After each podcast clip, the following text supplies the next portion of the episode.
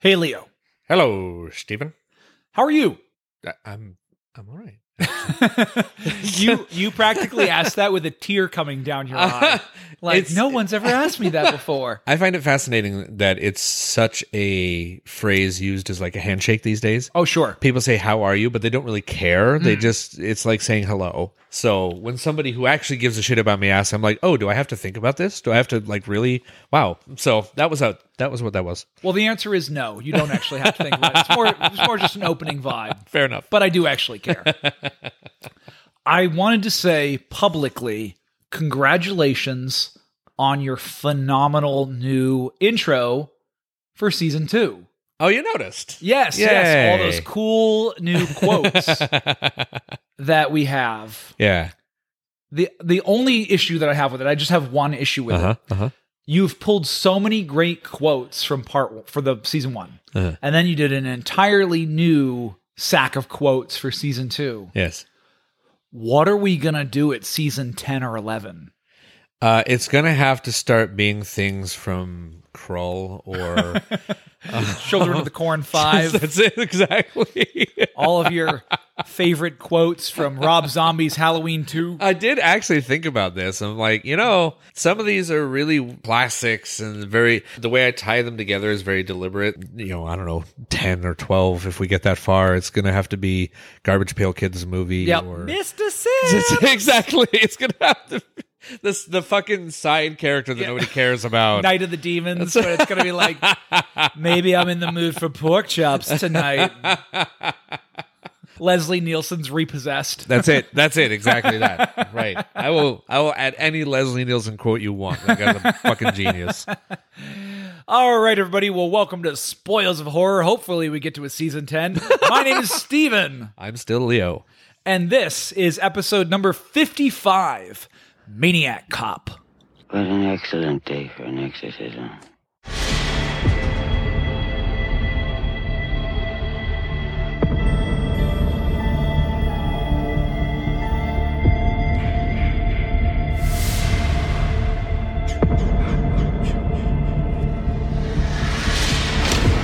They're coming to get you, Barbara. It rubs the lotion on its skin or else it gets the hose again. Come and play with us, Daddy. Well, down there. Yes, we do. I guess everyone's entitled to one good scare, huh? to die, to be really dead. That must be glorious.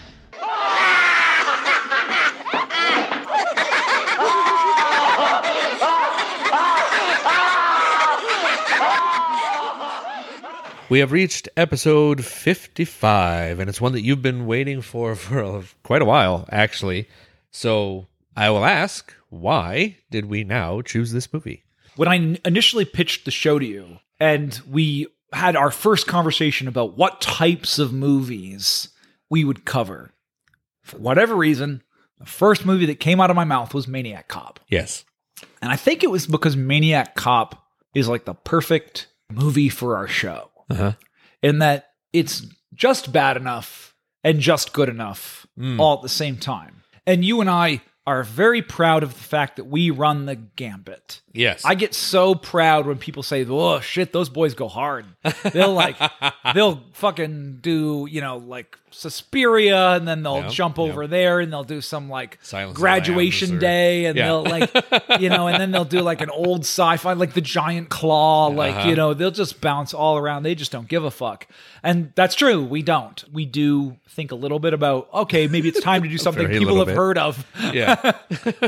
which are movies we love too, but we just kind of have a passion for doing stuff that's like obscure. Now, granted, if you're in the horror community, you know Maniac Cop. It's not that obscure.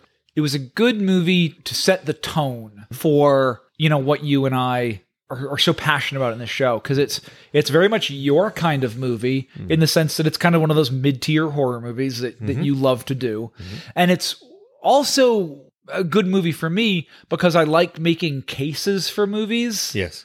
that many people think are bad. I think this movie's pretty good.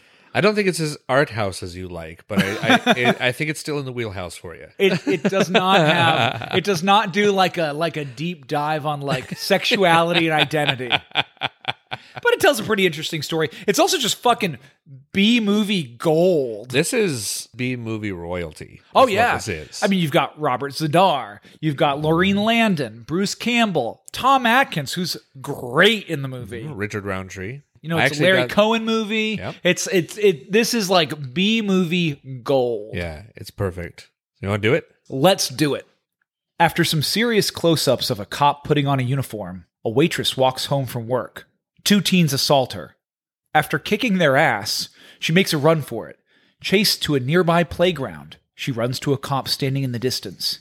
He grabs her by the throat and snaps her neck. At the medical examiner's office the next day, Lieutenant Frank McCrae is shown the waitress's body. Her throat has been crushed. Based on the statement of her assailants, he believes they didn't kill her. He thinks the killer might be a cop. Driving through New York, a guy and his girlfriend make out while stopped at a red light. A gloved hand knocks on the window, telling the guy to step outside. The woman watches as her boyfriend stands in front of the car, is beaten with a nightstick, and tossed into the windshield. She screams, starts the car, and drives all the way to Los Angeles, where she starts a fitness studio called Rhonda's Workout and begins killing clients with a giant diaper pin. Shut up. Did you catch who that was? I did absolutely. yeah. For those of you who have not listened to our Aerobicide episode, You the really woman in the need to. car plays Rhonda. At the commissioner's not at the commissioner's office, Lieutenant McCrae defends his position that murders are being committed by a cop. The commissioner's hostile, bringing up the lieutenant's previous suicide attempt and implying McCrae might be the one killing people in the streets. Later that night, a man suffocated in wet cement after being handcuffed by the killer police officer. You always know a classic 80s genre horror film when you see it because it has the, all of the telltale signs from hearing the synthesizer score to the overlit night scenes to every bad guy is sporting a bandana. Yes. So I don't want to skip this. I do like the opening shots. Oh, yeah. Of the maniac cop putting on his uniform. I think that those are a nice touch. This movie, d- despite like how laughably low budget it is, finds ways to be artful and almost classy. I mean, how much money does it cost to show somebody putting on a uniform? But it works and it sets up the character nicely. For what it's worth, this is one of the reasons why I love Uncle Lloyd so much. He's He- a producer on the movie. he yeah a Troma put it together and he likes to have a hand in things without having to take control over things and his influences his suggestions show up in every fucking movie that comes through his studio and it's really cool to see that kind of work in this film which should have all the elements of an amazing film and somehow doesn't rise to the occasion in most cases No, for me, this is a 50 50 movie. For every moment that's good, it's bad. Mm-hmm. The waitress unexpectedly kicks ass. That is true. She's really good at defending herself up to a point Right. This woman's taken a lot of self defense for women's classes. she uses everything at her disposal. That bag is a registered weapon in her hand. Yeah, I know there's an old stereotype through cartoons and whatever else about women beating the shit out of people with their purse. I don't know what she's got in there, a cannonball or whatever it is, but she's knocking these guys five feet off the road. But she runs, she goes to a playground. She's a good fighter, but maybe not very bright because she hides in the middle of a jungle gym.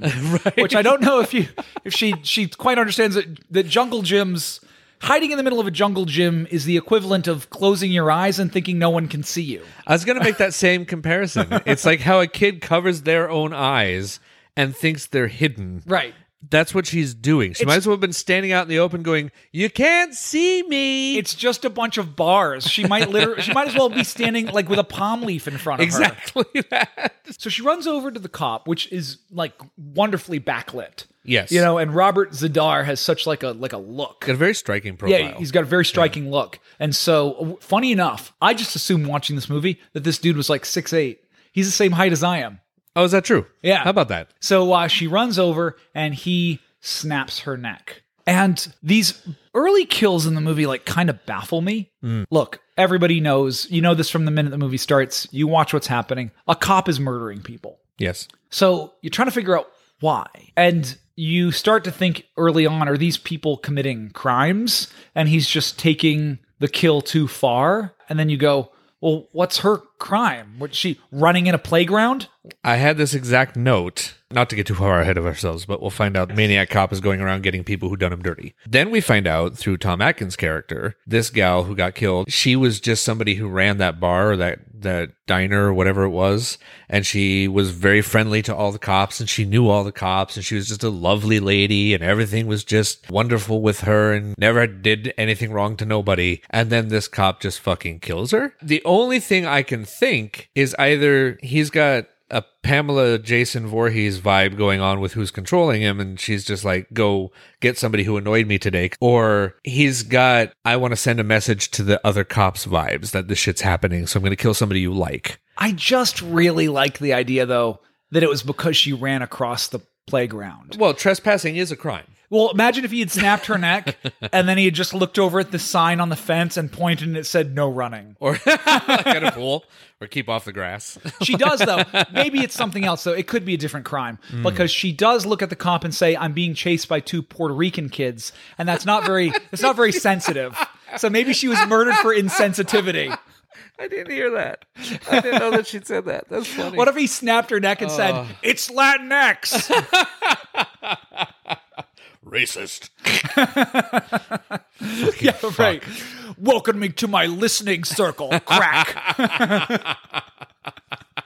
This is your sensitivity training. But then it leads to the second kill, which is these two people that are, you know, in a car driving, you know, fast down the road. They stop really quickly at a red light. Like, is that the crime that they committed? it's interesting to me in a couple ways. This scene, first of all, kids are just speeding down the road being kids. Right. Then suddenly the girl in the passenger seat screams stop because the light's turning red. Nope, they would have just gone through that light. Fuck you. Right. So that's not realistic in the first place. Secondly, all of the happiness and the partying and the smiles and the goofing around together that they were doing for the two minutes leading up to them stopping at the red light died the moment they stopped that car.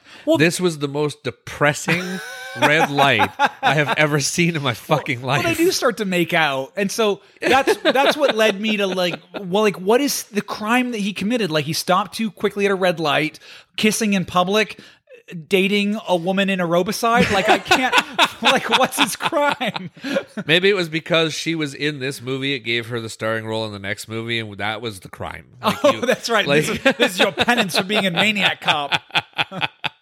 I don't know, man. It is weird because it doesn't really. This part of I like the through line that he's on a revenge kick, but the early kills don't make any goddamn sense to Well- the revenge story. Well, and you know, so there's there's going to be a, a later like hint that maybe the police officer is that he has brain damage. If it's just simply that he's misreading minor misdemeanors, I'd be okay with that because one of his things in, in Matt Cordell's backstory is that he was pushing the law too far. Like uh, RoboCop 2, where he was just too many directives and Right. being a dick about them all. Yeah. The problem though is that that's not scary, it's funny. Correct. So like if you have a, like a litter bug that like throws like a cu- like a cup on the ground and and you know like and Robert Z'Dar shows up and says like no littering and blows his head off. I can that see him comes off as funny. Slicing somebody's throat because they coughed in a library. right. so you could argue that this whole killing spree is meant to cause a distraction, you know, so that he can go on the killing spree he actually wants to go on. I thought watching this movie, even though I had seen it before and I didn't remember every detail, I thought we were going to find out these three people were connected. Yeah, but there's no But there's no Once they're dead, they're There's no gone. connection. we don't talk about what the autopsy of Cassie when she's in the morgue. That's the last we hear of these three. When Tom Atkins is looking over her, and then they move on from that scene. Yeah, they don't hear- barely mention because those two kills happen afterwards, and they Yeah. barely mention them. Yeah, they don't mention the two kids in the car at all, and then Right. that's the last we see of her. And then these three are never mentioned again in the movie. You got to give Rhonda some credit though. She was smart enough to turn on the windshield wipers when Yeah. she So- when she drove away from the This- from the maniac. Her cop. boyfriend gets his throat slit, gets thrown into the windshield, which shatters into a gazillion pieces. I don't think the wipers are going to help that particular windshield. But it's not even an accident. It's like she literally, you watch her hand go, "Bloop," Yep, and then the she two meant it. windshields, Yep. bloop, bloop, bloop. flip, flip. Like this whole thing is shattered. I can't see through it. Oh, there's a little blood on it. Let me get the wipers going. Oh, my boyfriend's face is going from left to right across the passenger side. but I mean, the businessman too. So there's a businessman that's getting into his car, and they make a point when the maniac cop shows up and, and handcuffs him. Oh, that's right. Yeah, that They guy. make a point for the businessman to say, "This is my car," Yeah. which again, I would have been totally okay if that the maniac comp was just either misinterpreting crimes and they weren't crimes at all. Mm-hmm. Or, and maybe that's what happened with the girl in the beginning. But what does she think she's? Do- what does she think that she's assaulting them? like that she's just she's just Those causing a noise boys. disturbance? Like, Yes. like I can't read that. She's clearly an innocent. Whereas this guy, okay, he's misreading that that the Mm-hmm. that the guy's breaking into a car when it's actually his own car. Well, and again, not to get too ahead of the game here, but that's why I was doing the Pamela Jason vibe. Yeah. As an option, maybe it's because he has the brain damage. She's guiding him, saying, Here's who you need to go. Here's what you need to do. Here's how you have to do it. And he's just blindly following, which Oh. still doesn't make sense because how does she know and how does she say, Oh, get whatever, whoever comes down the street today, kill them? Okay, I know we're getting ahead of ourselves, but there's a second character. So so Matt Cordell, who's the maniac cop, he has like a girlfriend. Yes. And his girlfriend is going to say, Hey, you're killing way more people than I thought you were gonna kill. Yes. So again, it's clearly like the intent mm-hmm. that he's killing these innocents. I just don't get why. Uh, Freddy versus Jason. Same thing where Freddy pretends to be Pamela, sends Jason to go kill, and then he just won't stop killing. That's why I was thinking kind of maybe the same thing where she's like, hey, go take care of this one person. And he's like, well, I've got four hours to kill before I have to get home. I might as well slaughter a few more. Yeah, I just I don't know. I was Yeah. running through the gambit with this guy with the car. I was like illegal parking, like Yeah. I don't cri- know. crime of fashion. His shirt was pretty ugly. Like I, but you do got to love this guy's plan for survival. So he gets away. He's got the handcuffs on, which is a, a nice touch. Yes. And he runs up to every building that doesn't have a single light on. That's right. And starts being like, "Help! Help!" And then he runs to a random apartment and starts pressing buttons with his nose. Yeah, which honestly, good, well done. If and it, it were typical- a different movie and it was like a he was trapped in a building and he had to do that and he had to hit the Uh-huh, buzzer, it'd be fine. But he has the whole entirety of New York in front of him. Well, and that's the thing. There's not a diner or a bar or some other thing on this street that you can go into that will be a public place. yeah, and I know he tries and he trips and he falls into the wet cement. And Yeah. Then the the maniac cop pushes his face into the cement, killing him. I do love the shot of the next day with the workers. They're they have the jackhammers and they're they're breaking the cement around this dead Uh-huh. guy, which I know is to get him out of the cement. But what it looks like is that they're they're just doing their job around him. That's right. they just showed up like, who the fuck is that? Don't care. Get Hey, to work. It's, a New York thing. It's a union job. You got to be on the clock. Go. There are dead bodies all over the place. You just work around. them. Forget about it. Lieutenant McCrae meets with an old flame in a seedy bar. She's a sensationalist reporter, and he wants everyone to know a maniac cop is on the loose. Handing her an envelope with sources and information, they go their separate ways, and her report causes mass panic. The next morning, a woman's car won't start, and a police officer approaches. She pulls a gun from her glove compartment and shoots the innocent officer, killing him. In a New York City apartment, Officer Jack Forrest is getting ready for work when his wife Ellen questions him about working at night. She doesn't like being alone, is worried he'll get hurt, and suspects he's lying about something. Clearly struggling with her mental health, Ellen begs him to stay home. Frustrated, he leaves anyway. The phone rings. A mysterious woman asks Ellen why Jack's killing people at night, implying he's the maniac cop. Ellen hangs up, grabs her gun, and follows him down the street to a motel. She walks in on her husband having an affair with Officer Teresa Mallory. Running out of the room, Ellen gets pulled into a mysterious van. The next morning, her dead body is found. Detective McCrae, played by Tom Atkins, is a unique character in that he's one of the few movie cops that is actually smart and doing everything correctly. Like he's figuring it out.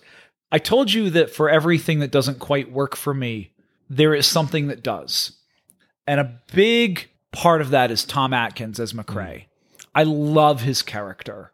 And I think the script does a really good job at telling us a lot about him very briefly. So we know he has had a suicide attempt. A partner of his died. Mm-hmm.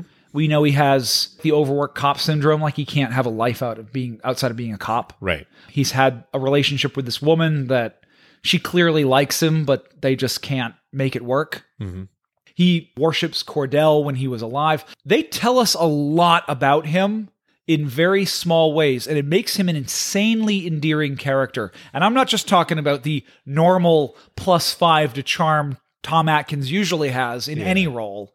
I'm no fan of uh, Halloween 3. He's great in the movie. But this really is a fantastic character, and it's. I don't think it serves the movie well that he dies earlier than he should. I had the great pleasure of being able to be in a movie with Tom Atkins, the, the mm-hmm. movie that I did.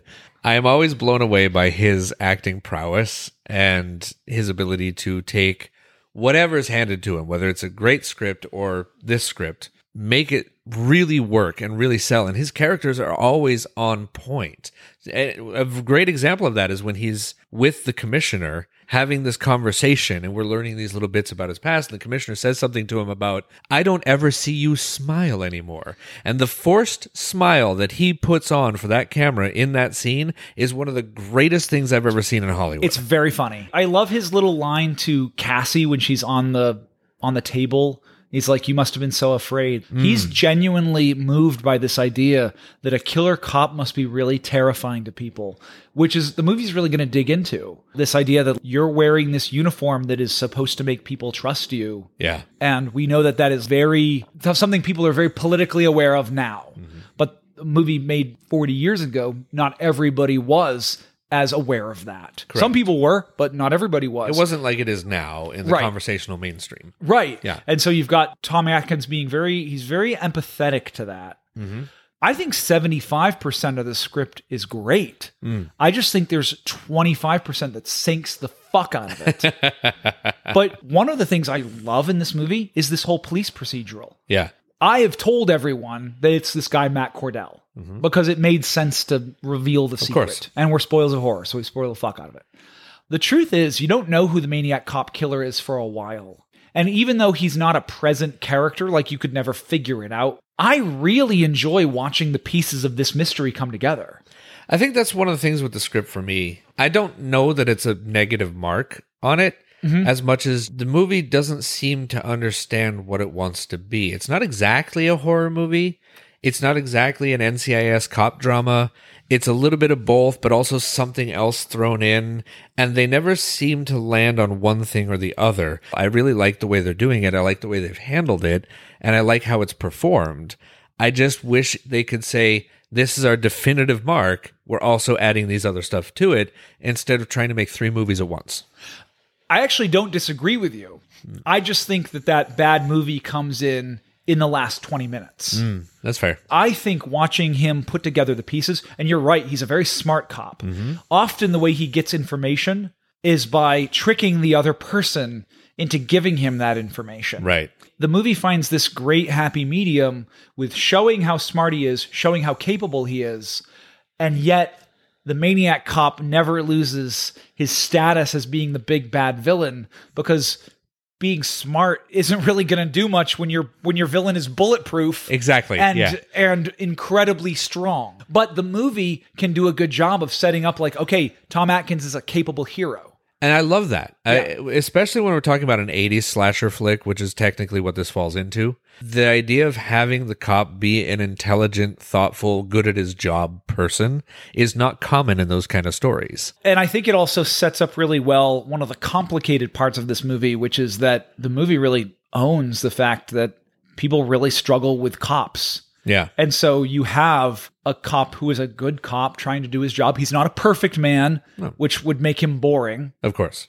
but he has done his best. He tries to do the right thing. Mm-hmm. And that contrasts with the maniac cop who is taking law into his own hands, who's going too far. We don't know why he killed those people in the beginning, but there's there's a track record that he has killed people for very small crimes and Yeah. and he shoot first and ask questions later. I think that the mystery as it unfolds is really fascinating. Mm. The Problem is, is it just leads to a place where then the movie has nowhere to go, which is just okay. You have a zombie cop, but we'll get there when we get there. Because that takes us in the script now to the introduction of the other really great actor in this movie. I know that not everybody is gonna talk like they're a Laurene Landon fan, but I really like her. Maybe I, I think she's a little cute, but I also I don't know. She's just one of those actors that has B movie charm. Do you know what I mean? Do you know how like there's actors that are in a million B movies, Uh-huh, uh-huh. and you know that they're not the best actors in the world, but they have B movie charm. For sure. Yeah. That's Laurene Landon to me, but that's not who you're talking about. In any way, shape, or form. No. I'm glad you got that off your chest, though. Obviously, we and uh, by the way, I love the way they set him up in this The movie. Takes a moment to cut to a scene with him having an argument with his wife. They're having marital troubles and all that. Good scene. It's a wonderful scene. It doesn't show Bruce Campbell's face straight away. They just show a cop getting ready to go out and be a cop, And it looks exactly the same on. as the beginning. exactly what I was. Yes, Sorry. I'm excited. I know. so Shut the fuck up, Steven. Got yes. but yeah, no. It what I love about the scene is not only that is is it giving us the red herring of is Bruce Campbell actually the maniac cop. It allows Bruce to do something you don't get to see him do in a lot of other films, especially in his early career. Mm-hmm. I've seen some reviews and criticisms of this film where they're like, "You took this great comedic actor and you made him boring." I'm like, "No, no, no, no. You took a really wonderful, uh, versatile working actor."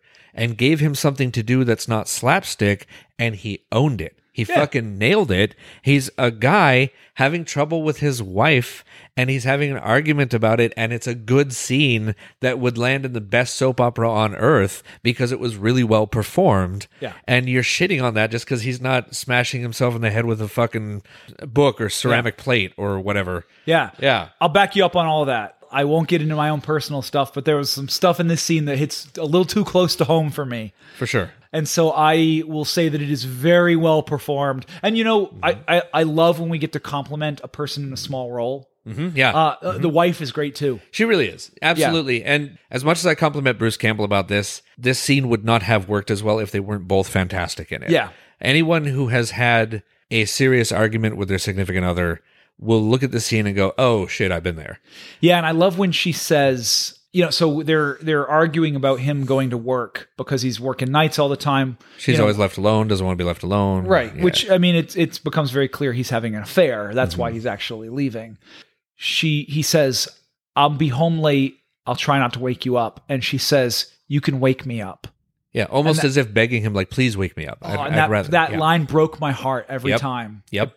Oh, oh, Yeah. oh! I've been there. Oh, Again, again, it's related. If you've had any, you've been there. You Yeah. know, and you see it, and it's just such a great performance by these two actors. I cannot get over it. Yeah, they're really, really good. And uh, he goes to the a, mo- a motel so cheap they will give out keys to the rooms for free. I think it's hilarious that, and also that it's three blocks away. Yes. If you're going to have an affair behind your wife's back, could you maybe do it across town? Maybe four blocks. Maybe, in the next city over. right. Like- so he walks to the budget in, and the reason I say gives the keys away, he goes into the room with his cop partner, Officer Mallory, and then she just walks into the office and somehow, I don't know she flashed her tits or pulled out the gun, whatever she did. I don't know she blew the guy, but she hmm. comes out with the key. in a very short amount of time. Yeah. It's like walk in, hey, can I have a key to that room? Yep. Boop. She didn't even know what room it was. She just pointed the one up there, the third Yeah. door from the right. Yeah, that one. I just picture that guy never looked up from his nudie magazine and just slid the key over. He's staring at Linnea's ass. Just like Right. distracted. There yeah, you go. she's got like a chainsaw in her hand. chainsaw, yeah. It's, uh, it's what these old it's what these old horror movies always do. They have a Fangoria, That's it exactly. Yes. just slides her the key. And then they have a pretty standard I caught you cheating on me scene. She has a gun in her pocket, pulls it out, but doesn't use it. And we should mention, meanwhile, there is somebody who has called her on the phone. As Bruce Campbell leaves to go have this affair, Yeah. pre- presumably goes to work, somebody calls his wife on the phone saying, Why is he leaving so late? Maybe he's the killer. Oh ho ho. And just fucking with her head. Yeah, this is all parts of the mystery that I really enjoy, Mm-hmm. Yeah. and and makes sense to me in the end. They have to frame Bruce Campbell because part of what is important to the Maniac Cop is he he wants to have, maintain his reputation. Right. Even though he's risen from the dead, he cares about how people think about him. Yes. And I actually have no problem with that. Mhm. I actually think that's a great motivation. The fact that he needs to frame Bruce Campbell's character for all this makes complete sense to me. Well, he's got to frame somebody. Right. And at this point, I don't want to say Bruce Campbell's character is a rookie or anything, but he's not a high lieutenant. He's not a captain or a sergeant. He's just a guy, a working guy. Well, and the fi- affair makes him vulnerable. Exactly. And the cop is so self-absorbed Mm-hmm. and and again the brain damage implies that he's kind of lost off his rocker Mm-hmm. you know he's willing to kill the wife i actually have no problem with the wife kill Not at all. he It just sees sense. he just Yeah. sees that as a, a means to an end even though he considers himself a good guy quote unquote Well, in his mind, this would still be the good guy thing to do. If Yeah. he's following a certain train of logic, it's worth that- it for all i have to do precisely. Yeah. This is going to get me to the end goal of being the ultimate good cop, ergo, this woman must die. That's some of the stuff i wish the movie could do a little bit more with I agree completely. We're having a good time with the show. Hope you're having a good time listening. Now we're going to let you listen to somebody else say some ads and stuff. Well, hello. I'm Dom, and I'm the host of Horror House, True Crime and the Macabre. Horror House, True Crime and the Macabre is a delectable delight of true crime and the macabre, sprinkled with just the right amount of that dry British humour. Horror House can be found anywhere that you listen to podcasts and is on Instagram at Twitter at Horror House underscore pod and on Facebook at Horror House pod. Episodes are released weekly on a Friday or as weekly as studying full time and working part time allows. So why don't you make a brew and come join me as I weave tales of horror and discomfort. Until next time, stay spooky.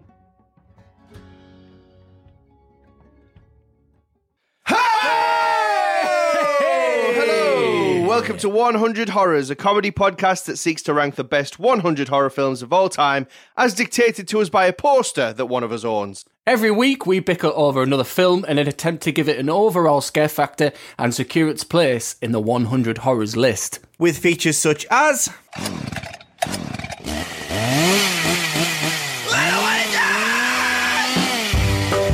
But at least I won't die like that.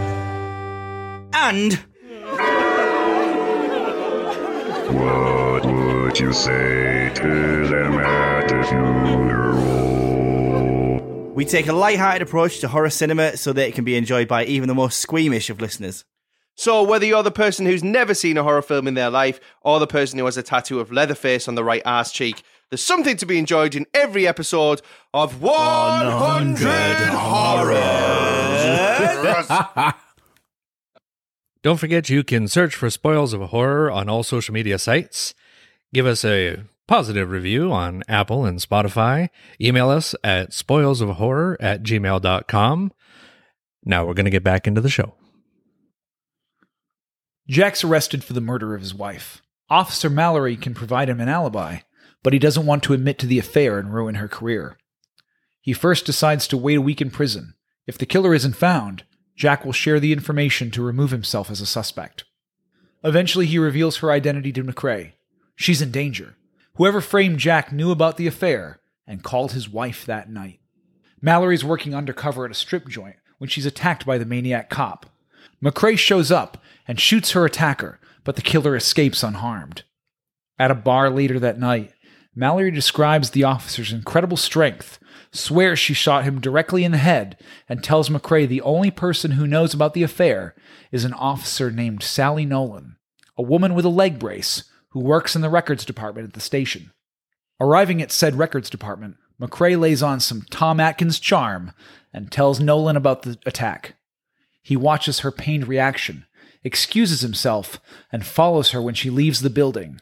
The whole conversation was a ruse to get her to visit whoever she's supplying information to. He follows her to a warehouse where she meets with a large man dressed as an officer. She says he's going too far killing people that don't deserve it. Once he kills the mayor and the commissioner, she tells him he needs to stop. McCrae hears all this and leaves.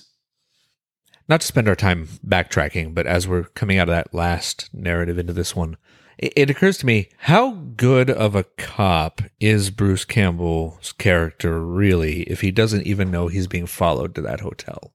It's a very good question.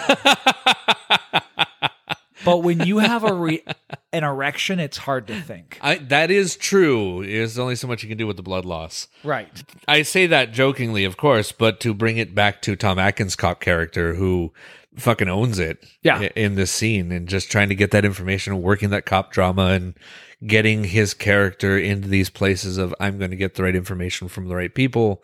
It, really well done. Can I tell you about another small character that I love? Hmm. Jack's lawyer. Oh yeah. So this this lawyer walks in. I, I love this character. He's so matter of fact. He walks in and he just assumes that Jack committed the murder. 100%. he just Yep. walks in. and He goes, "So we can just tell him that you blacked out in anger, and then you like, and then you broke her neck, and you slashed her throat." It happens all the time. We'll get it. We, there's a precedent for it. And Bruce is there like, I didn't fucking do it. right. What the hell? I just want him to keep going. Like, ah, so you like, so you blacked out, you got a little angry, you ripped off her head, you pulled off her tits, you wore them on your head, maybe like earmuffs. Then you maybe walked around for a little bit, said, I'm a cute girl. You hooked then- up some wires to a Barbie doll, tried to make a new wife. Yep. Then you killed three more people. And then after that, it was probably just a moment of rage. Maybe you were drinking too much. You were drunk. That was it. There that was it. go. Oh, a man gets so mad when he, uh, you know, when he's cheating on his wife. He just can't control himself.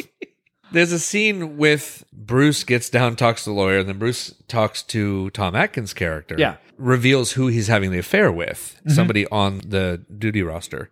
I don't know about you. I've never worked at a place where I've been having a fling with somebody that I worked with, and then they found out and congratulated me for it. I know. That was like smooth move, Tom Atkins. He's That's- like, congratulations, good pick, well Yeah. done. This is the guy that sucked on a tit in Halloween 3. Absolutely. I buy it completely. I'm like, you know, I would have got in trouble for that if He's- not fired. There, there is like again. I keep saying this because like Tom Atkins is a is a really great actor, and I really Yes. enjoy him. But he kind of fits in both the A actor realm in that he's very talented, Yeah. but also in the B actor realm in that he can always play himself. Yes. And a good B movie actor is engaging when they're always kind of playing themselves. Correct. To an extent, there's a reason why Tom Atkins always gets kind of the same character role Sure. every time. He's really good at doing this grizzled cop character. Right. Now, I do think he's also a good actor in the other side. I I, think he can actually do both. I agree. But he's playing himself when he's like, yeah, good job boning that. Uh, Exactly. Theresa Mallory. Woo! Oh, wooga. let's, get a beer. Let's go. I can take you out. Tell me all about it. like I said, I'm. I, if I was having a fling with somebody at work and somebody found out about it, they wouldn't be giving me a high five. They'd be like, you know, let's have a conversation with HR. But it was the 80s. I don't know how much HR was going on back then. Sure, sure, sure, sure. One of the things that I really like in this movie is that earlier, Officer McCrae put a plan forward to give a bunch of information to his sensationalist reporter ex girlfriend because he wanted to warn the public about the maniac cop. But I love that his plan doesn't work Uh-huh. and it causes mass panic. Yeah, it goes in the opposite direction of what he wanted. And there's a scene where a woman shoots an innocent cop because she gets so scared. Yeah, her car was stalling out, and he pulled over behind her just to kind of check on her and To say help her. Okay, Right. And she just took a gun and shot him through the fucking window. Back to where we currently are, there's a scene where McCrae is sitting in a bar room and he's watching the screen as people are talking about what's happening with this cop. Mm-hmm. The commissioner's furious about these innocent cops being shot. And then we see these different people come on the screen and they're talking about how cops should be respected Uh-huh. and nobody should be shooting at them versus now I'm terrified of cops. I tell my kids to stay away from them. And then a black guy comes on and he's like, My friends have been shot in the back. Yeah. Which, you know what I mean? It's like, holy shit, you know, we're talking 40 years ago. And listen, I'm not saying I'm so naive that I just found out these things are happening. Jesus Christ, I couldn't believe when people were saying that, you know, Yeah. in 2020. But you have this random B movie that is directly addressing people that were black had like were quite afraid of the police. And rightfully so in many cases. Right. And then you have another person who gets on and she's like, oh, well, like the crime rate is dropped. And I was telling you off mic that I was thinking a little bit about the politics around movies mm-hmm. that are about cops. And how you'll hear podcasts cover them and sometimes they get into this big throat clearing where they're like oh Yeah, you know we know that this is an upsetting film for some people or you'll get some movie about cops that's totally meaningless and then you'll have the host trip over themselves to be like we understand that these cops are horrible and Yeah, yeah, yeah. I had told you that I I wasn't really sure what we were going to say around mm-hmm. any of the politics of cops' relationship with, you know, groups and minorities. But the movie wears it on its sleeve. And I, Yeah. I forgot about that. Yeah, it's interesting, especially as you say, something 40 years old. It's fascinating to me how these things have a lifespan. It- It's been going on longer than people think it has. Sure. Maybe the movie just accidentally touched on it by hiring, uh, we're going to have these four actors play the people being interviewed, and this one happens to say this thing. I, I'm not saying they did it on accident. They, Yeah. um, but whatever reason it was there, it was there, and it's been there for 40 fucking years Yeah. that we're we're still having that dialogue and we're still having that moment where we can look back on this and go, hell yeah. that brought me so much more into the movie because I'm like, this is really interesting because I I've got this this you know McCrae character who I like, mm-hmm. who who part of his like journey is that he's so horrified at the idea of a cop Yeah. killing and hurting these people and making them so afraid. And then he's watching the screen and seeing how people are reacting to them. And then you also compare that with how the people are reacting. They're so mm-hmm. terrified that they're killing innocent people, which I don't want to see that happen. Right. And then also you have the extra layer that the maniac cop was actually taking the, the law too far. Yes. You know, that mm-hmm. he was killing, he was shooting first and asking questions later. Right. And a lot of the different cops that talk about him later in the movie, they all talk about him in very different ways. Some people think he's a hero, some people think he's a villain, some people think he is just that weird guy we didn't really go Yeah. to the bar together because I didn't know how to deal with him. Right. Some Yeah. are like he's a, you know, they kind of treat him like a psycho. The others are like he was a hero. He Yeah, yeah, cleaned up the streets. Yeah. And that's really what it is, too. You're talking about not a 50 50 divide, but, you know, half the people are saying he's cleaning up crime and he's, who cares if they were right or wrong? They're dead now and they're good. They, they- whatever. In the neighborhood's less crime and less gangs and less whatever. And then there's the other side of it. Like, this guy's giving the rest of us a bad name. He's making cops look like shit. That's not how we're supposed to do things. And Yeah, this movie does a, a good case in this part. Hmm. It doesn't make a good case throughout the whole movie, but in this part, it makes a good case that regardless of whether you are a type of person that is all cops are bad, or a person that I'll I'll leave out all the people that act like every cop is perfect. I'm just leaving them out. I mean, Uh, nobody's I- perfect. or you're a person that says, listen, there are some bad cops, but also there are some good cops. Hmm. Let's have a more complicated conversation around this. Regardless of where you fall, this movie is making a point that when people wear a uniform, when they're supposed to protect, and when they have this level of power and they're doing fucked up shit with it, that it completely destroys the community It and how yeah. people see who are the, the people who are supposed to be the good guys. Yeah, because how can you, what authority, what protection, what level of community security do you have if the people you turn to for that security are the ones who are fucking you up? Yeah. If Tom Atkins had made it to the end of the movie and they hadn't just focused on a cheap, we have to surprise everyone death, Yeah. that could have been a really fascinating through line. Especially, and I'm not sure that they intended it at the time, having two sequels to follow. It's something that could have run through those three films and been a really strong story plot. I totally agree. Can we go to where Mallory meets Cordell? Yeah. Our maniac cop. So she's undercover. She's dressed like a prostitute with hair that's so big it wouldn't make most bridge clearances. Thank you, 80s. In our last episode, we talked about some of my favorite bad horror tropes. Uh huh. And this scene, as much as I like all the actors in the scene, because it's hey, it's like it's all a bunch of B movie actors that Yeah, I yep, love. Yep. One of my favorite bad horror movie tropes. He strangles Mallory. She falls on the ground. McCrae shows up. They both start shooting him, and he vanishes Yeah. without either of them looking away. That's right. Just poof. Yeah, Right in front he's of him. just gone. Like the only thing they're missing is a bamf, and like the nightcrawler, like purple poof. Maybe he turned into a bat and flew off or something. I don't know. I picture he just looked like a pussy. Like he just, as he was like, ah, They're like, shooting, they're shooting. Yeah, right. He just, as he put his hands over his head, uh, and just was like, ah, Mom!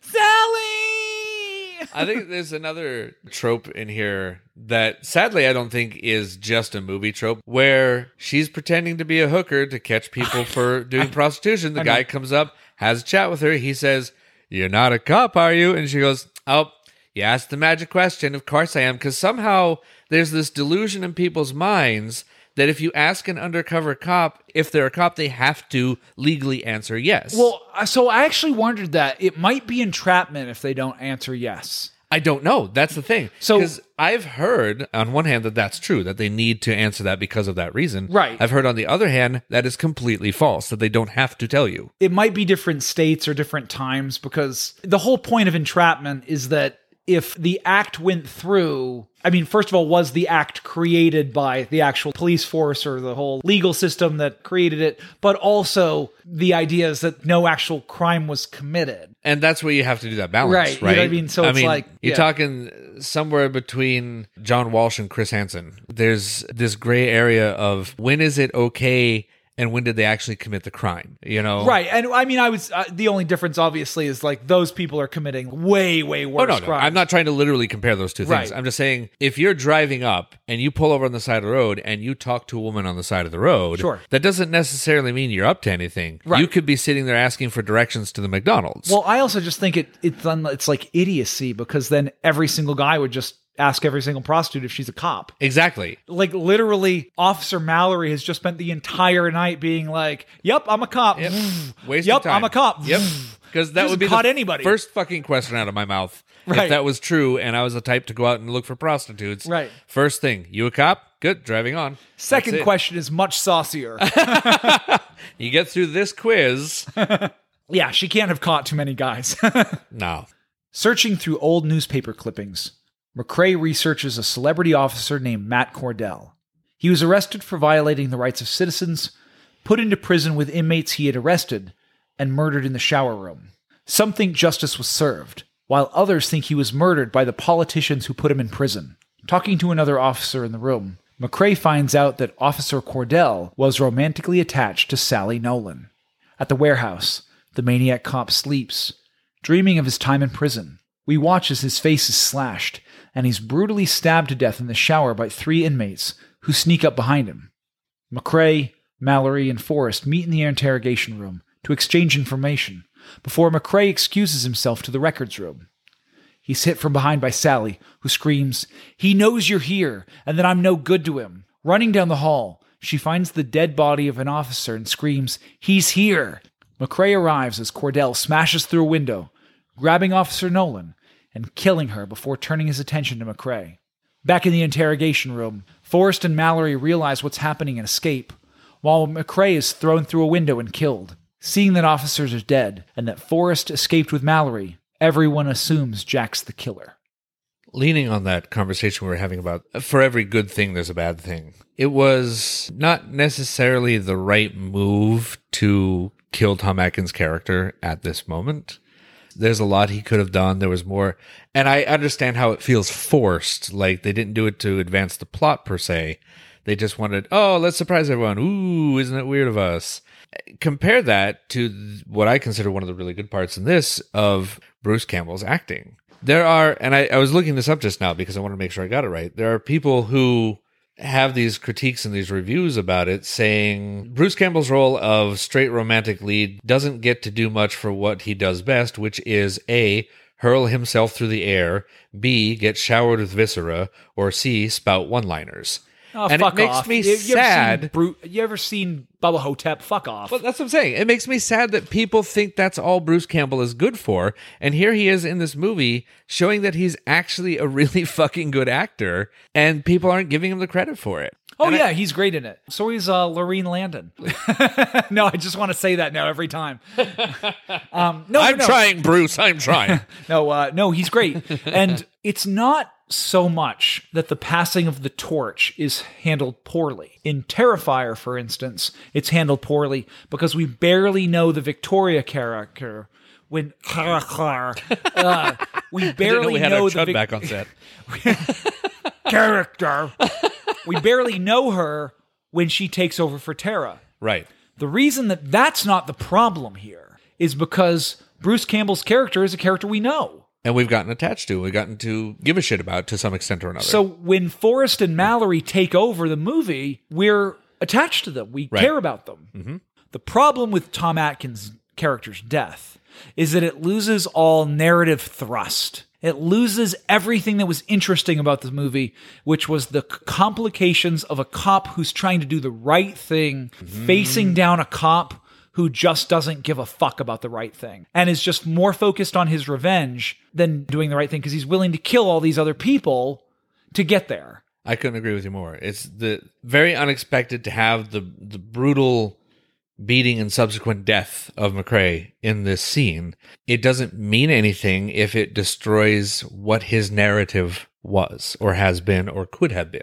Hot take: surprises in movies are over fucking rated hmm It worked in Psycho. It doesn't have to work in every fucking movie. because Psycho isn't about Marion Crane. Exactly. That's why it worked. That was the whole point. This is not necessarily the story of Cordell. This is the story of how that's affecting the town around him, about the police service, about Jack, about McCrae. This is their story. Right. About how when people who wear uniforms that you're supposed to respect when they go bad. Exactly. And he just happens to be the catalyst to it. When the character who is trying to figure it out and put a stop to it and give a shit about it and send the right message out to the world, and as much as I love Bruce Campbell and his character in this film, he wasn't necessarily the go to hero for this. He was just a guy who got wrapped up in it because he got framed for it. No, if I rewrote this script, I'd kill him. Exactly. And I'd, and I'd keep McCrae and I'd keep uh, Mallory. That's my point. I would have taken Bruce Campbell's character out of the equation, not because I dislike him or dislike his acting or any of that bullshit, but it would have been a, a more powerful moment in this moment of the film. Well, and it would have given both of them something to fight for, Mallory and McCrae. Their Yeah. friendship would have been enough of an interesting thrust for those two characters to continue forward. McCrae still would have had his let's make this happen. She would have had let's make his memory live on, do right by him because he died needlessly. Yeah. It would have strengthened the two of them. They could have got together to fight. It doesn't help that through the latter part of this film, Bruce Campbell's character, his motivation is to clear his name and never to right the wrong to his wife. Or the cops that he works with. Yes. Or protect the uniform and the image that it's setting. Or protect the people. Exactly. It was all about I need to not get blamed for this shit. And I don't mind that that's there to a degree. But when you talk about passing the torch, also, you're not passing the same torch. Right. You're giving him this here, fight for what I believe in torch. And he's like, okay, I'll put that in my pocket. And when I'm done clearing my name, maybe I'll get to it. Right. And I think that that's part of the problem with the script is that the theme doesn't get passed on. Exactly. If part of the story had been this young cop understanding that it's that he's been actually pretty selfish and that he needs to be more aware of how this is how this whole story is affecting people, how his own fuck up mm-hmm. played into it, Exactly. then he could have again sort of like the theme of the movie could have been carried through with him mm-hmm. and then there could have been a whole like okay mccrae's death isn't in vain and like He would have had that revelation. He would have had Right. that great character turnaround to make him a better cop and a stronger hero and all this other shit. Mm-hmm. mallory is the only one that feels like she cares about anything more than her own death Like her death and her affair and all. Right. Like, I mean, Right. Yeah, exactly. i do have a question though maybe this will be rude i know the actress doesn't actually have a limp but can we talk about sally's limp for a minute Sure. if you have a limp on your left leg what hand do you hold your cane in Typically the one that needs to support the left leg. yes which she never does I agree. And there are times that she walks just fine. And then when she comes out of the records room after beating Tom Atkins with the thing, it is like she has never walked before. It's like it's like like in those like miracle movies where somebody like gets out of the, the wheelchair for the first time and they're like, I can walk. if you've ever seen a movie or a theatrical production where somebody has to pretend to be blind and they do it by staring at the ceiling, Yes. They're not looking forward. They're not looking left and right. They're not even moving their head up. They're just rolling their eyes upwards to the ceiling as if they're completely exhausted by this whole affair. Mhm. That is the worst representation of blind you could ever do. It Yeah. doesn't work. It doesn't look good. Stop fucking doing it. And that's what this is with her and the cane. And I this is what. I mean. And I, I hate doing it, but this is what I mean by bad acting. I know. gotta put She's a like a famous actress. effort. I know. Yeah. They- it was actually a big deal that they got her in this. She was well known for a lot of other shit before this. Yeah. I don't mean to take away from her as being a great actress up till now. I don't know what caused her to not get this. And I, I get that small paycheck. I understand some actors, they just, God, this sounds so cliche, but what's my motivation? She doesn't understand the need for the, the, the brace and the cane and the, how it works and all that. But there's also, and I'm not saying she's either one of these, on the other side of that line, the actors who just don't give enough of a shit to do the research. yeah, and she plays the scenes well where she's in Yeah. love with Cordell and Her emotional acting is great. yeah, she's clearly a little repressed, Mm-hmm. a little obsessively attached to him. Yes. She's morally conflicted because she knew he was going to go on this whole revenge plot of killing the commissioner and killing the mayor, but didn't know he was going to kill all these innocents. like And then- she's fine with it up until the innocent people start dying, and then she's like, okay, no. Well, and she has this really douchey line then where she says, "I thought you were going to kill all the junkies and the lowlifes," and it's Right. like, well, that's pretty Yeah. fucking shitty too. Like- Exactly. but what's too bad is that other than I don't like what happens to McCrae because we lose Mm-hmm. what makes the movie interesting, but the police station scene is actually pretty cool. Oh, yeah. I love when he comes through the glass and grabs her. It's a good jump It scare. is a great scene. Yeah. Absolutely. I don't love the way he kills her. It looks like he's rubbing her back to death. It's just too hard of a massage. Right. I'm just trying to work the knots out. Accidentally kills. He's like Frankenstein. There he goes didn't your mean it. spine. Oh, well. And Mallory and Forrest all going through the place and finding all the dead cops is great. Yep. So there's there's a lot in this scene to like. Uh, it's just that there's just some little little tiny farts here and there. I would just like to make a suggestion Uh-huh. to the inmates in Matt Cordell's dream. Officer Cordell, our maniac cop, is dreaming of what happened to him, which works. It's it's meant to make you a little sympathetic to him. Yep. He is in the shower room and he's all alone because generally when you're not part of the general population, you're you shower alone. He's a big dude. Yes. I mean, like not you know, he's as tall as I am, as I found out. Uh-huh. But he's he's a beefy dude. Yeah. Muscular, wide. And they send the the three scrawniest podcasters that they could find within the the three litter bugs that he caught. The guy that got in there for jaywalking. Yes, the guy tax evasion and loitering.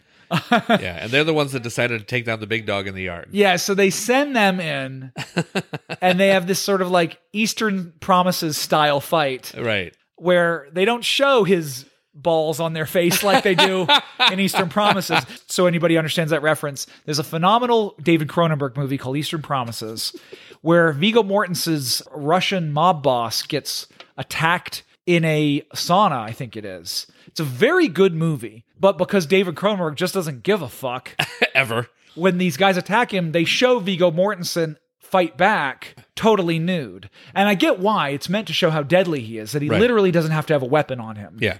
And he's able to take care of all these attackers. But never in cinematic history did you think you would see Viggo Mortensen's balls on somebody's face. Those people had to act that shit out. So you want to be an actor. so you want to be an actor. Just a quick bit of advice. If you're going to fight this guy, why not start with the shivs as opposed to Yeah. as opposed to what they do start with, which is bear hugs. I mean, if you want to run in and just touch his silky smooth skin, ask. Right. If you're going to try and fuck him up, start with the knife. Yes, it's like it's like they're big fans of Irish Spring. We're going to lather you up. yeah, Irish Spring. Here comes your loofah party. Oh, your soap smells wonderful. They just all go in for these like bear hugs, or they do the thing. They do the thing that little guys do when they fight big guys, which is they jump on their back. Yeah, and just kick their legs and try and choke hold them, I guess, or Right. sleeper hold or something. I don't know what they're Just, just start with the shivs. Yeah, it would make your life a lot easier. Yeah, exactly. Trying to clear his name. Forrest and Mallory meet with the coroner at Sing Sing Correctional Facility to find out what happened to Cordell. While performing the autopsy, the coroner realized the star officer was still alive, but essentially brain dead. Thinking of Cordell as a good man wronged by politicians, the coroner secretly released him from prison. Mallory and Forrest don't know how he's back, but they know he wants to kill the mayor and the commissioner for their role in his imprisonment and murder. Mallory shows up at the commissioner's office, warning them about Cordell. She's arrested and handcuffed to an officer. Ignoring her warnings, Captain Ripley and Commissioner Pike leave the office, walk down the hall, and get stabbed to death by Cordell. Mallory's attacked shortly afterwards, and in a scene both clever and dumb, escapes from her handcuffs and climbs onto the roof. Meanwhile, Forrest is arrested and thrown into the back of a police van, hijacked by Officer Cordell. Mallory follows in a cruiser.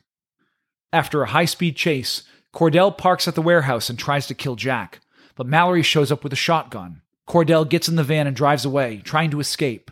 Jack grabs the side of the van, fighting with Cordell until the maniac cop accidentally drives into a pole, impaling himself. The van drives off the side of the pier and crashes into the water below. Jack survives while Cordell's presumed dead. Later, a hand emerges from the water, telling the audience the maniac cop has survived.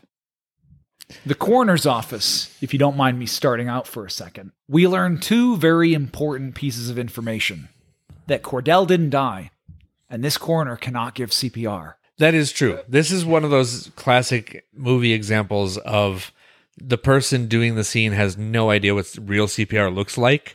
right. And he doesn't push down on his chest at all. Right, He right, just right. puts his hands on his heart, bends his elbows like he's going in for a little kiss, and then pulls back. It's like the bellows that you use for like, Exactly. a fireplace. if I just put warm pressure on his heart, I think that's a touch on what I was saying before too with the bad acting. It's not necessarily that the actors are bad. It's just a lot of bad choices like that. Like Right. people who don't know how to walk with a cane or people who don't know how to do CPR and it shows it telegraphs so Yeah. very loudly in this fucking movie. yeah, you got to lock your arms, dude. Lock your arms. It's like when somebody tries to give mouth to mouth but they don't hold the person's nose. Like Right. all the air you're blowing in is just going straight out their nostrils. Yeah, You're and they just consume their lips. I've seen that in movies where you're just like, oh. Yeah, exactly. I have to say, despite its bad acting moments and everything else, there is one area where Maniac Cop is better than the the run of the mill '80s slasher, uh, which are the action sequences. Yeah. In a lot of cases, pretty impressively staged fights and chase sequences, especially towards the end of the film here. Yeah, there's a whole bit of like drama, maybe sort of more stereotypical horror chase scenes uh, being done in the commissioner's office. Mm-hmm. And I really like most of it. And then it leads into uh, a pretty wild like Car car, stunt chase. Yeah, and for a low budget film, Yeah. really well done. Let me just take the commissioner's office scene to task for a second. So it starts off with a really great idea. Cordell comes in, he kills the commissioner and he kills the captain. So I'd just like to point out the heroes aren't doing jack shit. They're That's not true. like They're- saving anybody. They're totally losing across the board. That is true. But then they have this great idea, which is that Mallory is handcuffed to another officer who gets Hmm. killed. And so Cordell has to kill Mallory to kind of clean up all the witnesses. But she's attached to this other guy. Right. Great idea. It added suspense. It added a moment. She's got to drag his body. Mm-hmm. She drags him to another room. She's got to get herself uncuffed. She's got he's got to burst the door. That all works. Mm. It's the beginning of it that's super fucking stupid. because she's her and the cop when he's still alive are like walking around a corner. The hand of Cordell sort of comically comes out of nowhere and stabs the cop in the stomach. He just insta dies, and then Cordell does nothing. He just stands there. Maybe. Oh, he went back down the way he came. He came out of the dark shadows, stabbed the guy, and then slipped back in again. Uh, Maybe he's like the guy in the time traveler's wife, and he just randomly vanishes and he can't control it. that would explain his missing in the alley earlier, Right. Just poof, Poof. He just can't control when it happens. Just time changes and he's somewhere else. Because the whole idea of like Mallory having to drag this body and get to safety, that all works. But literally, Cordell just killed the guy. There's no reason he couldn't just walk around the corner. Slit her throat. Yeah. You're right there. She's three feet in front of you. It's like he put his hands over his face and gave her a 60 second head start. One, two, I'm coming. Three, four, five. You got Do the 60 seconds. Mississippis. Yeah. One Mississippi, two Mississippi. She's dragging him down the hallway. So it sucks because I, I really like though she slams the door and then she gets herself uncuffed and then she throws a chair through the window and crawls out onto the roof and then she has a fight with him on the roof. Which in turn actually fucks up because Bruce Campbell's character is hiding down below. He doesn't want to go inside for fear that they'll arrest him. Right. And when she throws the chair through, she gets the attention of the people she needs to, which are the cops on the street below and Bruce. But then they see him and go arrest him rather than helping her. Well, that's his own dumb fault. Like Bruce Campbell's character is full of dumb plans in this movie. Oh, I agree. I completely agree. I'm gonna sit across the street from the commissioner's office, Yeah. out in the open. I would have been in the diner Yeah. across the street or at the Burger King or something and just been like or watching through the twelve window. blocks away. Like what is? he's he doesn't think he's gonna do anything, and then he just ends up being bait. he makes a big point of saying like, "Hey, Mallory can outshoot me." Okay, fine. Then stand two blocks away. She's perfectly capable. Exactly. She knows what she's doing. There's this great scene, talking of which, with Bruce Campbell escaping from the commissioner's office or what it was earlier seen. He pulls out a gun, pointing it at these other cops that are kind of guarding him, and he says, I'm out of here. I didn't do it. I'm leaving. One of the cops says, Are you going after him? The other one says, You heard him. He didn't do it. That, so that's in an earlier scene. You're That's in- right. That's And a I'm- police I'm- station, I'm and I thought it was fucking hilarious. I'm sitting here like, Is that all it takes? Yeah. If I get arrested, I can just be like, Hey, I didn't do it. And they'll fucking let me walk. Dude, that, dude, that's Bruce Campbell, baby. Hail to the king, baby. I love it. Good, bad. That's the guy with the gun. You're totally right. The whole car chase is like fucking thrilling for like a like a little Larry Cohen movie. Yeah, I don't know if this is where they spent their budget for this film, but it worked. There is something about these B movies that they just like throw their money at car chases. Yeah, it's true. Like, we gotta have something. We gotta have a hook. Bruce gets thrown in the back of a big fucking police van. Yeah, like a paddy wagon. Yeah. and then Cordell gets in it and drives off with it, and they have this big warehouse fight. Yeah, Mallory comes. okay, wait, wait, wait. Let's not. Let so let's get everybody there because I don't want to blow past that warehouse fight because that warehouse fight sucks ass. I wasn't gonna. Everything in the commissioner's office was is really good, other than the the one Yeah. little fart. But the fucking warehouse scene sucks. Oh yeah, I was just getting there in a hurry so we could land on it. Because it's like there's all this great action, you know. There's all this great like Uh-huh. the car leaps into the air, and you know Mallory's got the shotgun, and they're trying to figure out what they're gonna do. It's very Blues Brothers. When they get to the warehouse, first of all, Cordell grabs a fire axe and starts breaking through the door. Yes. And then hilariously, Bruce Campbell's character's idea is to just burst through the door. You have to admit it was an original idea. It did take it by surprise. Right. Maybe he was thinking like, "Oh, I'll take Cordell by surprise. I'll hit him and then I'll run." But what it actually does is ca- takes Cordell by surprise because it's so stupid. Right. He's like, "What? Why would you wait? Why?" Okay, now I'm just going to kill you with an axe. Exactly. so then Mallory runs in with her shotgun, which she fires in the air and not Yeah, at Cordell. that's fucking helpful. When you're aiming and you're the better shot than Bruce Campbell is, you should be able to hit him with your shotgun. It's Right. got a wide spread on it, you know. But that's not the real egregious thing. the real egregious thing is that Cordell knocks the shotgun out of her hand because he throws Forrest, Jack Forrest, Bruce Campbell's character, at her. yes, So then she has a choice to go for the gun or what she actually does, which is goes to unhandcuff Officer Forrest. At this moment, he's over on the left side. He's handcuffed. He's good. Grab the gun, shoot this fucker in the face. Exactly. Nope. I'm going to take this small key out of my pocket, run over and delicately undo the handcuffs. Then Idiot. Cordell picks up the gun, which just to Of me course they he should does. just both die right there because Right. they were so stupid. Exactly. Some other cop will step in, take up the torch, and do the hero thing. You're, Right. You're both fucking dumb. So- Off you go. It it just like descends into madness because it was so good, and then it was like, and then it's just like she goes for the key, she goes to unlock him, loses Yeah. the gun, and then he shoots the rando cop that shows up that just is Right. there to. Also, by the way, now that Cordell's got the fucking gun, he's got these two dead to rights, and he shoots random third guy Right. instead. which then allows Bruce Campbell to jump in and sort of like Liu Kang style kick the gun out of Cordell's hand. Nobody's making good choices in this scene. Right. Nobody. Exactly. and so like the last thing you would do, you'd I'd run out because you, Yeah. ca- you can't physically fight him. That's true. you can't physically fight the maniac cop. So so just leave Fucking it. just leave. kicking the gun out of his hand and then just being there. Yeah. I will say though, I'll, I'll give the movie a little credit. When it shows Robert Z'Dar's face, the maniac cop, it looks great They did a very good job with him. Yes. because they have all the slashes from when they took the uh when they took the knife in the in Uh-huh, the in the shower scene, room. yep. And so he's like his mouth is sort of slit open like the Joker, like Yeah. they slit like a big smile on his face. Wow, he got these scars. I used to be an officer. I was in the movie. I was a cop like you. My father. my my father was a cop. He's a maniac cop. Bruce Campbell, I killed Tom Atkins. you have nothing over me with all your strength.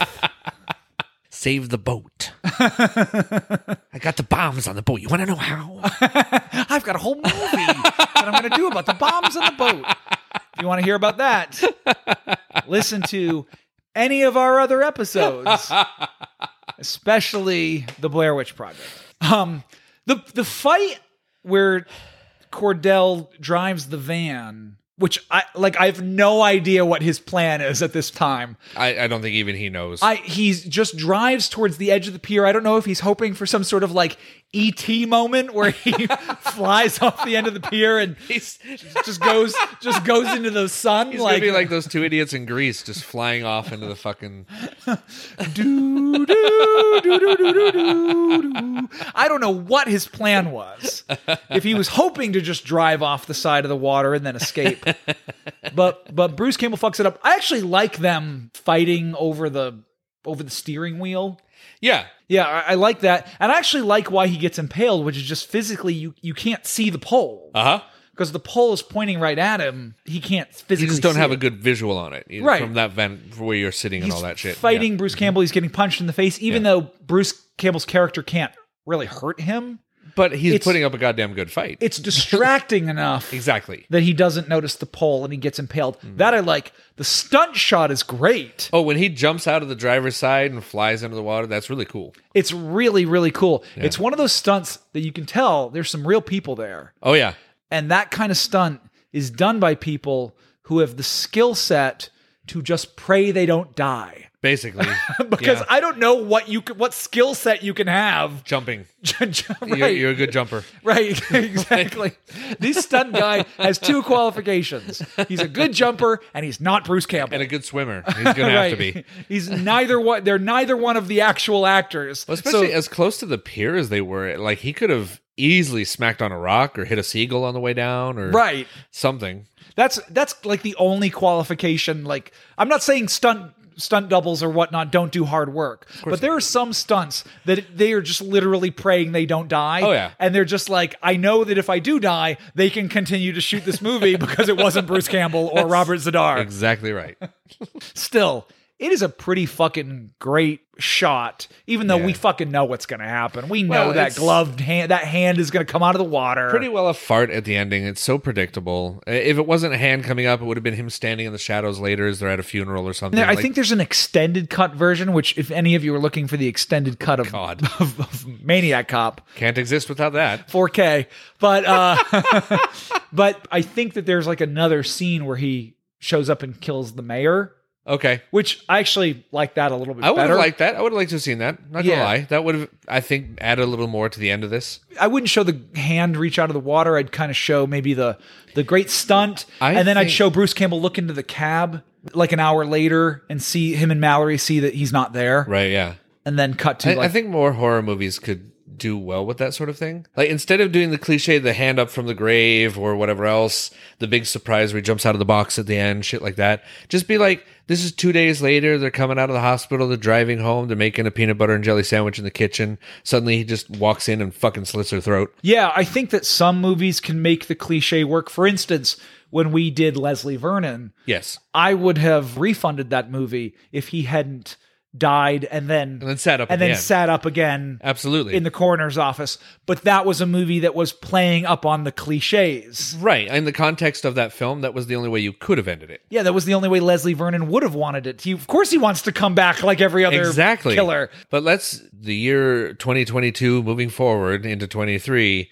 Let's get out of these old tropes. Let's do something new with our show. Well, shit. I mean, again, You when know? you're watching this, like Larry Conan, uh, Larry Conan, Conan La- Larry, Larry, Larry Conan, Conan the O'Brien. Barbarian.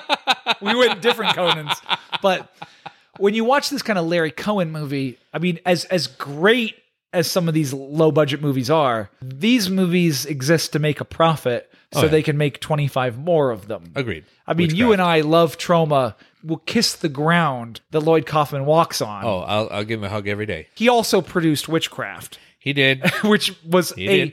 just it's a money machine. It's just it's a cheap movie that you know they There's spend- 25 more of them, so They make ten thousand. They make they it costs ten thousand dollars. They make a hundred thousand. They make a new movie. Maniac Cop. That's why it has that ending. And- that's what this is meant to be. arguably, from what I've read, most people feel that part two is far superior to part one. I haven't seen it in a long time. I would love to cover it because it has an actor I really like in it. I remember it being better than this movie. I have never seen part two or three of the saga. I've only seen this first one. Oh, part three, So- you're really missing out. I bet. Yes, it's like RoboCop three. I'm really Yeah. missing the boat there. right. Maybe one day we'll do a theme month where we do all part threes.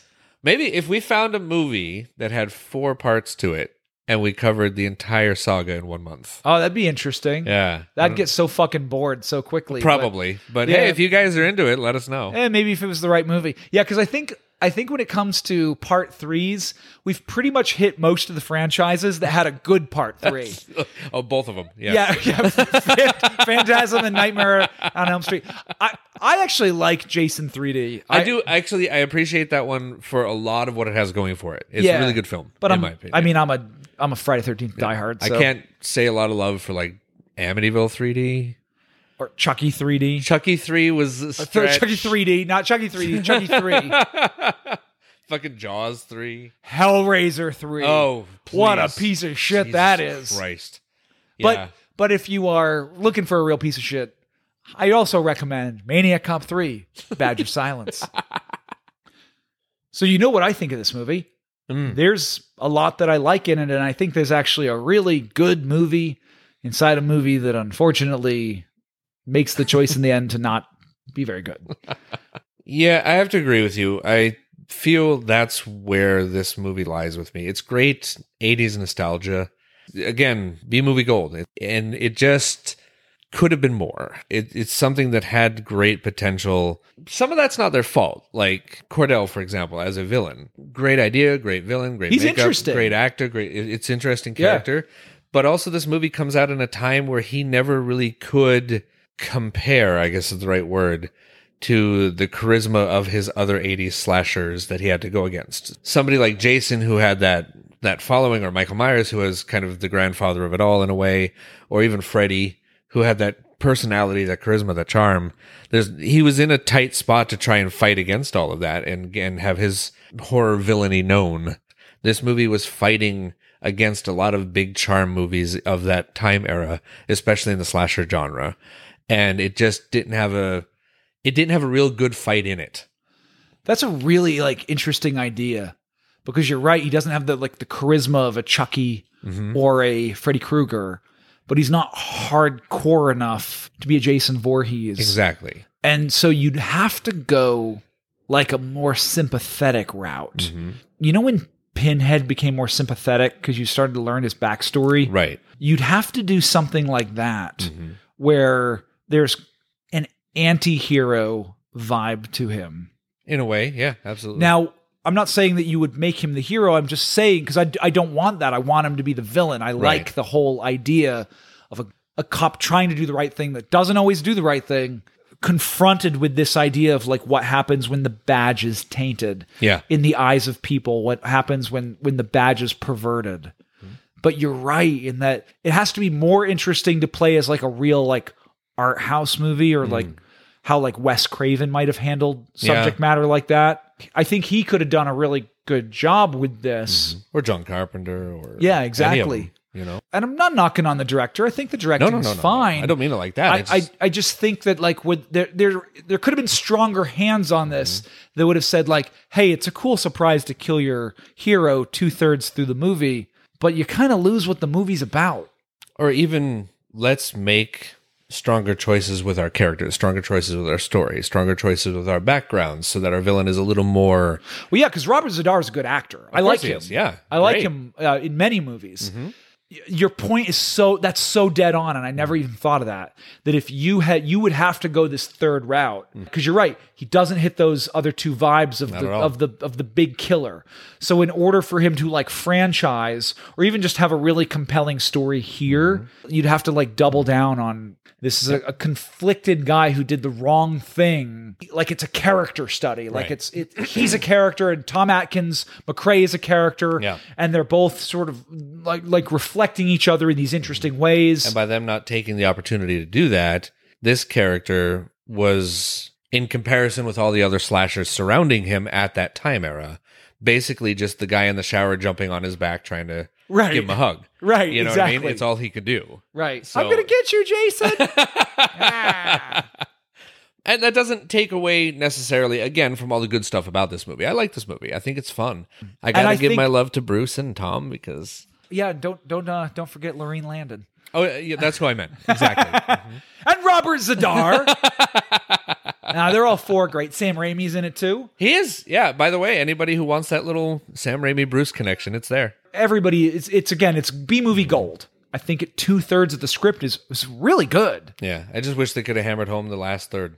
Well, and also the first ten minutes. I don't mean That- the last third in time, but the last third of the script that should have been good. Yeah, okay, I got you. Yeah, Yeah, yeah, yeah. because it's like because again, I go back and I'm like, why did he kill these people? Yeah, it's just Does he not like perms? Like I don't know. the ozone. Somebody think of the ozone.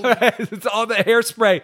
All right, everybody. Well, thank you for listening to this episode of Spoils of Horror. Tune in next week for a movie that we have not decided upon yet. Surprise! We don't know what the fuck we're doing. oh, it'll be uh. great. Oh, it's one of my favorite movies of all time. It's the best we've ever done. It's one of those great heady A24. Yeah, you're never uh, gonna regret this. it's- the, it's- the next show so is the definitive show of our thoughtful, definitely a favorite of somebody's. Literally universally favorite. And, Yeah. uh, nobody hates this. nobody. Apparently, we're coloring ha- covering Halloween ends. Bonus episode. Check it out. I don't know. We'll cover something. It'll be great. All right. Until then, guys. See you later. Bye.